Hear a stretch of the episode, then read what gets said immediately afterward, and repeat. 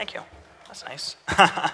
um, if you missed Doug's introduction, I'm one of the students at NCST, the seminary here, and this is my first opportunity to preach, so I'm very pleased um, to be sharing this message with you. So, I'm going to be um, actually teaching from Romans 5, and I think this is actually one of the most hopeful sections that I've ever read in all of Scripture. Um, there's, a, there's a message here specifically for every Christian, something that you can be confident in, and I want to share that with you this morning. So, listen, please, as I read uh, Romans 5 1 to 5. Therefore, having been justified by faith, we have peace with God through our Lord Jesus Christ, through whom also we have obtained our introduction by faith into this grace in which we stand and we exult in the hope of the glory of God. And not only this, but we also exult in our tribulations, knowing that tribulation brings about perseverance, and perseverance, proven character, and proven character, hope. And hope does not disappoint, because the love of God has been poured out within our hearts through the Holy Spirit who was given to us. So before we get started here, let me just pray for us. Uh, dear Lord, thank you for this opportunity. Um, thank you for allowing me to teach, and thank you for bringing us all together here to learn and for edification, Lord. I pray that you'd help me to speak accurately and um, that you'd impact your people and help us to see the hope that we have through you. In Jesus' name I pray. Amen. So, I would hate to jump into Romans right in the middle without talking a little bit about what happened in the previous chapters. Um, I think that'd be a little confusing for everybody. So, we're going to start actually by summarizing the first three chapters. It's nothing crazy here, we'll, we'll be pretty quick. But um, right from the beginning, uh, the argument that Paul is making is that um, we're all guilty. Chapter 1, he's talking about the Gentiles. He says um, that the Gentiles have, even though they don't have the law, they have rejected God, they've denied him. Uh, Paul even uses the word evident. He says that God is evident to him. His power is evident, his authority is evident. And he says that instead of being thankful and bending the knee to God, what the Gentiles have done is they've denied him and they've gone further and further into their sin. Paul says that the, uh, the Gentiles are under judgment and that they deserve it. Chapter 2, we see the same kind of story here, but it's for the Jews. Um, Paul doesn't let them off easy either. He says, You people, you have the law, but you're judging the Gentiles for not keeping it when you yourselves don't even keep it. He actually says here, You who judge practice the same things. Whatever sin the Gentiles are in, you Jews are in the same sin, and you have the law, so you're condemned too. Uh, that's kind of a bad news for us here, which is really the message of the first few chapters here. Jews and Gentiles, the bad news here is that those two groups comprise all of humanity. Uh, that's, that's all of us. We are all under condemnation initially. We are all sinners and deserving of God's wrath. That's, that's the backdrop of this whole message. Both groups are guilty. And then coming into chapter 5 here, we see our hope. Paul says, Therefore, having been justified by faith. We were once hostile to God, we, we hated him. We were all in Romans 1. Um, none of us came out of the womb, uh, grew up, and said, Hey, you know, actually, I do love God. I've never sinned, and uh, I don't intend to because God's a great guy, so I'm just going to go ahead and roll with that. We were all in defiance from the very beginning, and we continued in defiance until his work. And here he says, We have peace with God through our Lord Jesus Christ. That's how we have our peace. Um, if you've ever tried to make peace with somebody, usually there's a few things you can do.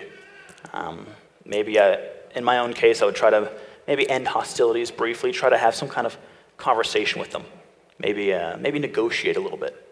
Kind of give a little, take a little, and maybe have some kind of meeting in the middle, a compromise. That's something that we can do with each other. So, why can't we do that with God? Why is there no negotiation? Why isn't there anything we can do? Why can't we pay this off? Well, it's kind of like a student loan. You're taking out a debt, and you don't know that you can actually repay it.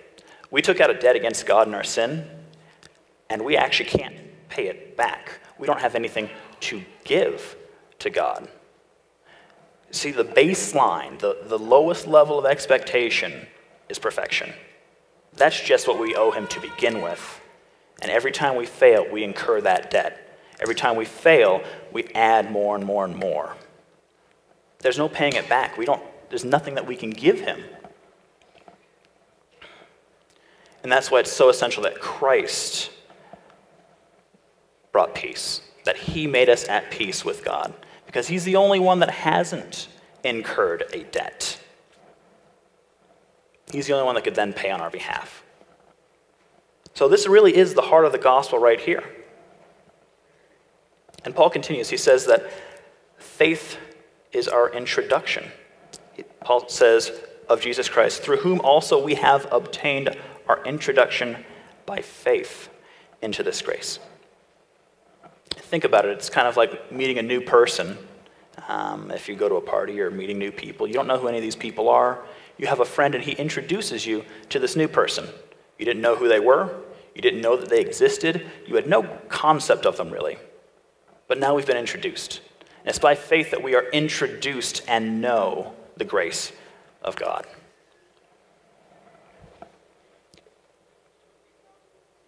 We have obtained our introduction by faith into this grace. And it's this grace in which we stand.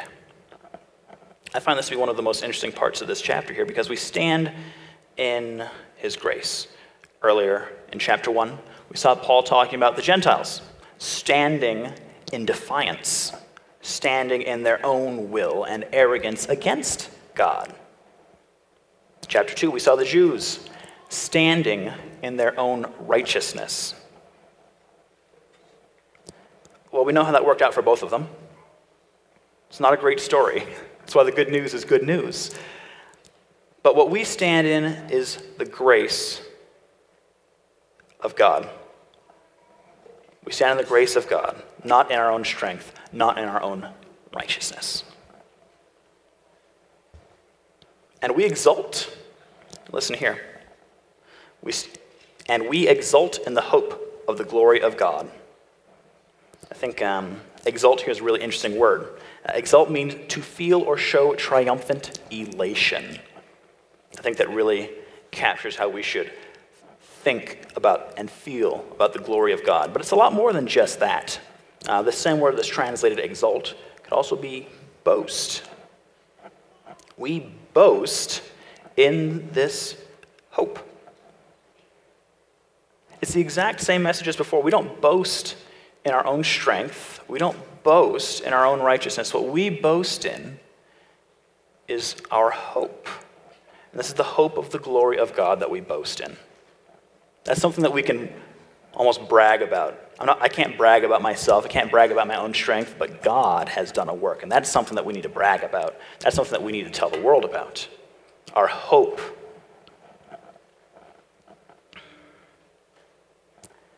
But what is hope then? That's the real question here. So we're, we're, we're boasting in this hope. I hope personally for a lot of things. Um, at work, I hope for a raise. I hope that the stock market will rise because that'd be really helpful right about now. Um, when I go to the cafeteria at work, I hope that they have those little watermelon cubes. They're delicious. I sincerely hope that they have those there. Is that what hope is? Is, is that what Paul is telling us? We kind of hope in the glory of God? No, this, this is an expectation. This exact word, translated as hope, captures way more than what we think of as hope. When we say the word hope, we think of a wishful desire. Uh, kind of, I hope this pans out. It's not confident. Kind of intrinsic to the statement is it might not happen. No. Our expectation is more like when I wake up in the morning, I expect the sun to rise. In fact, I, I really don't have any doubt about that. I don't um, go, to night, go, go to bed at night thinking, oh boy, oh, I hope it rises. You know, just sit there praying, God, please let the sun rise, please let the sun rise. We don't even think about it, actually. We're just so confident that the sun will rise.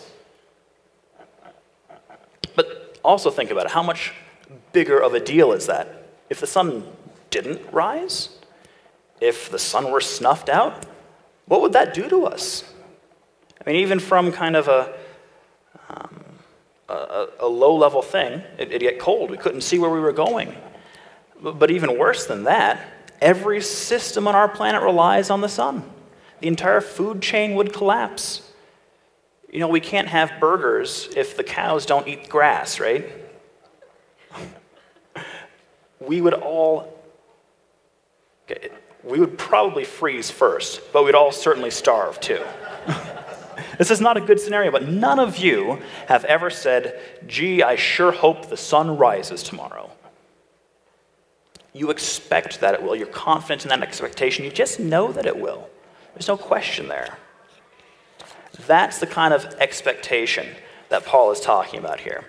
And it's not just that we expect the sun will rise because you know, we've studied astronomy you know, we've got a little physics under our belt. We know how these things work, you see. That's not why we are confident. But God has promised, He's promised us the sun will continue to rise until His Son returns. We know that these systems will be kept in place, and that's His promise. We're confident in His promises. Our expectation is founded in the promises of God.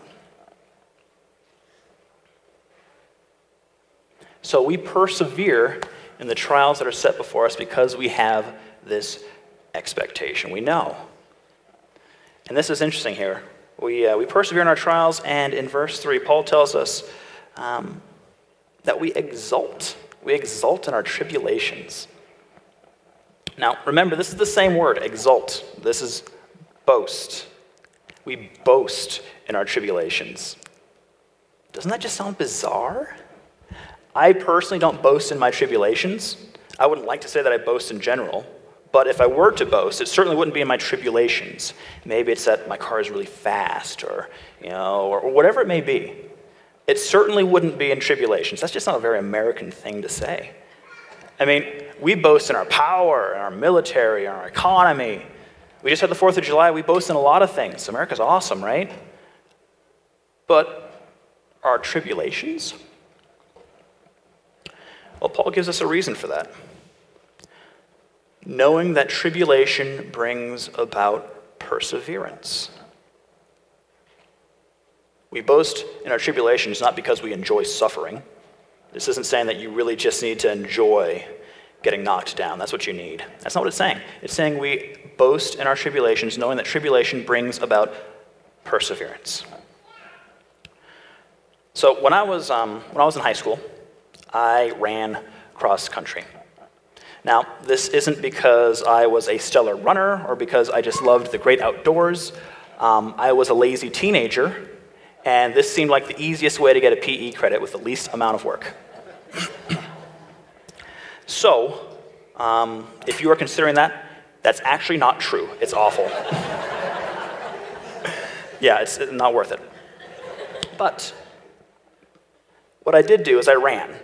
And I ran and I ran. I ran up to the Cheyenne Mountain Zoo and then I ran back down. Um, we did dexterity drills, we did speed drills, we did endurance drills, we did strength drills. Uh, I, I tripped more times than I can think, twisting my legs into some contortion to get through some goofy thing they'd set up. It just looks like you're just running, but there's really a lot more to it. Why did I suffer through all those things? What was the purpose? I mean, my shins felt like they were consistently going to splinter into a thousand pieces, and my ankles and knees still hurt. Like right now, they still hurt. what was the purpose of that? I suffered through my training so that I could finish the race. I needed my endurance to run the race.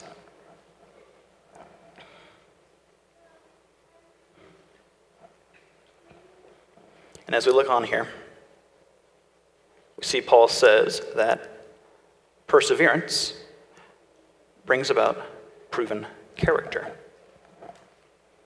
Again, same thing. Would I be proven as a cross country runner if, at the starting line, I waited for the gun, ran 100 feet, tripped, and fell, and then walked away? Does that make me a cross country runner? No. That makes me terrible, a failure, a loser, but it does not make me a cross country runner. If the goal is to be a cross country runner and I quit, I have not been proven. Proven character comes when I finish the race. And I finish it again. I finished every race. I can say with confidence, I ran cross country. I was a cross country runner. That was my status. And no one can question it. No one can say, you know, you, did, you didn't run those. Yes, I did. I know. I felt it. Excuse me.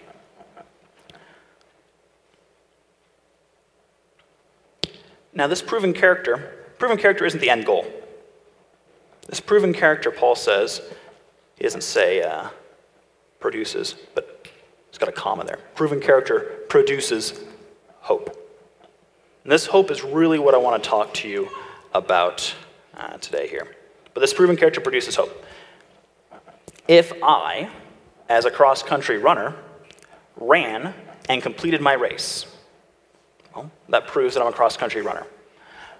That proof tells me, hey, I can actually I can complete a race. I can run this.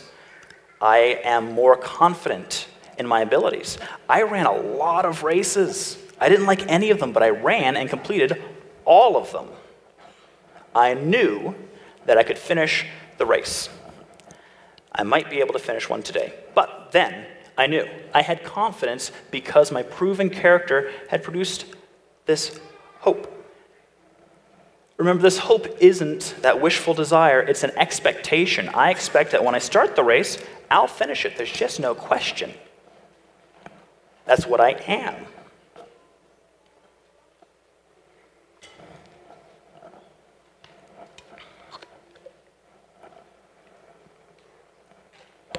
Our success in the power of the Spirit that God has given us confirms our expectation.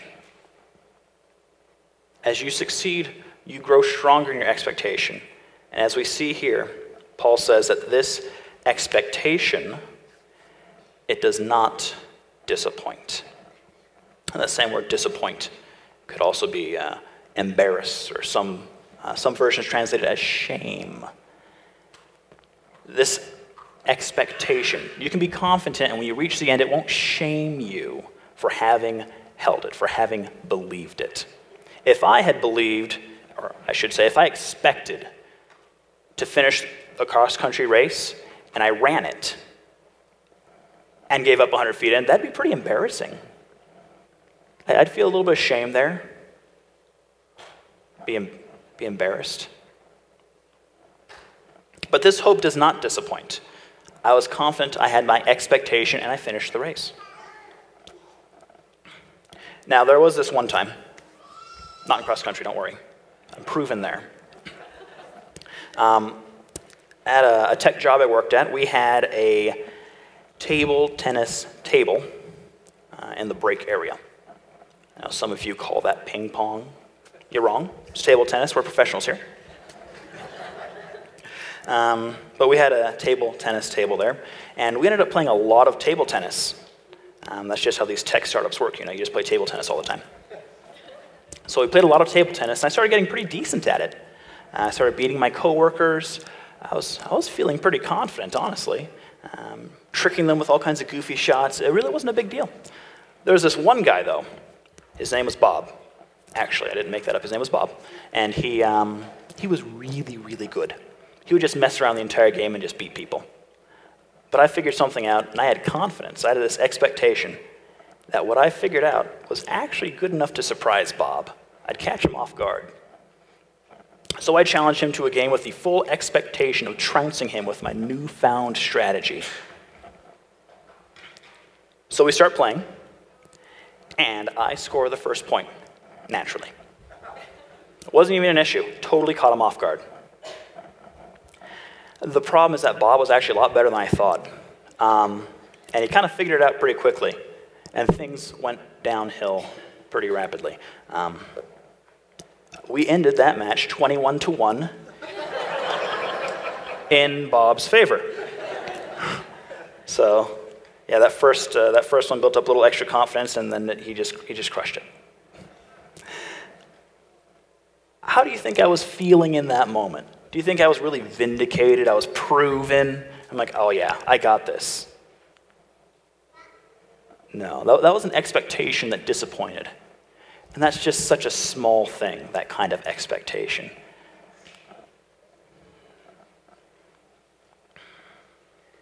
So if you hope in anything of this world, it will disappoint you.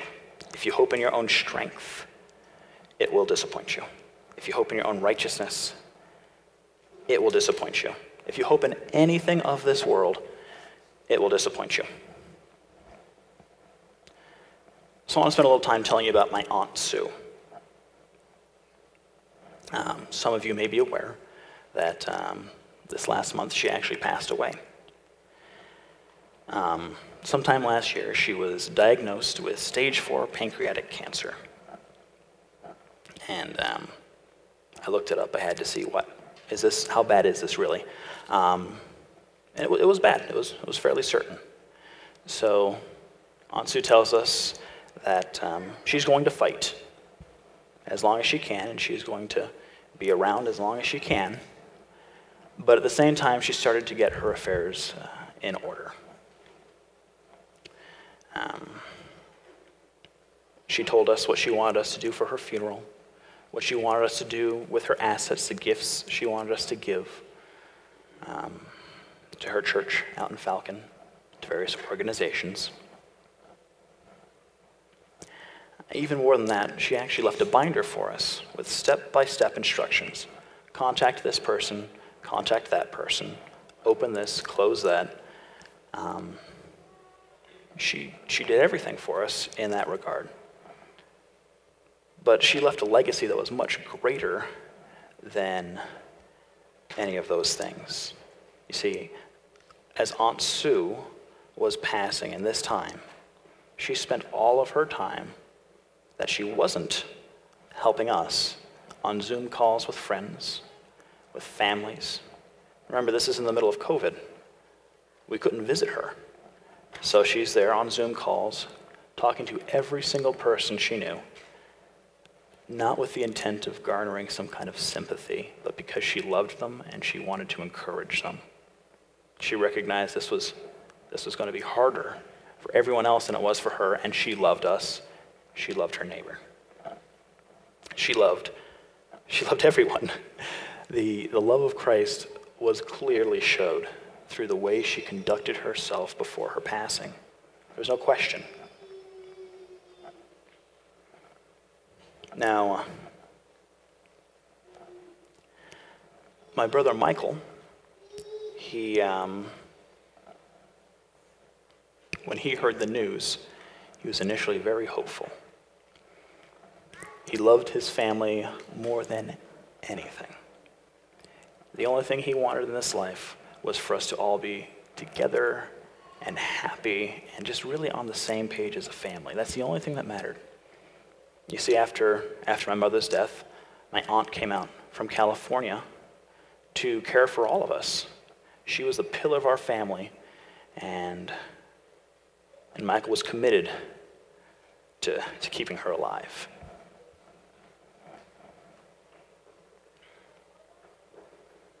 So he tried everything he could. Like I said at the beginning, he was really hopeful. Um, he took her to her appointments. Uh, he waited while they were doing her chemo and all, all kinds of things like that, on and on, until finally, because of COVID, um, he couldn't anymore. We finally got the message one day that Aunt Sue's health had declined to the point where they were going to put her into hospice. Now, my brother Michael, his hope was dissolving before him. Aunt Sue was the pillar of our family, and he was afraid that once she was gone, we would all scatter again. So, the, um, on the day that we got the news that she was going into hospice and that it wasn't looking good, when I took him back home, uh, he had taken his own life. His hope was in his family. Family's good. Family is really good. But family isn't good enough. If you put your hope in anything of this world, it will disappoint you. But if you're a believer in Christ, you have a hope that will never disappoint you. It will never fail you. You have an expectation of the glory of God. Not just in witnessing it, but in partaking of it, participating in it. It's a sure thing. You have this hope as a Christian. But if you don't have this hope, if you don't know the expectation of the glory of Christ, of the glory of God, then you need to talk to us. Talk to me. Talk to the elders. Talk to anyone here. We would love to share with you what it's like to expect in something like that, to expect in the glory of God, because anything else will fail you. So, let's go ahead and pray. Dear Lord, thank you so much. Thank you for this time. Thank you for my brothers and sisters. And thank you for this expectation that you've given us, Lord. Thank you for bringing us into it through your Son, for allowing us to stand in your grace, not in our strength, not in our righteousness, but in yours, Lord. And I pray that you'd help us to remember this expectation every day. Help us to look forward to your glory to the realization here on earth, Lord. Pray that you'd lead us and that you'd guide us in that. In Jesus' name I pray. Amen.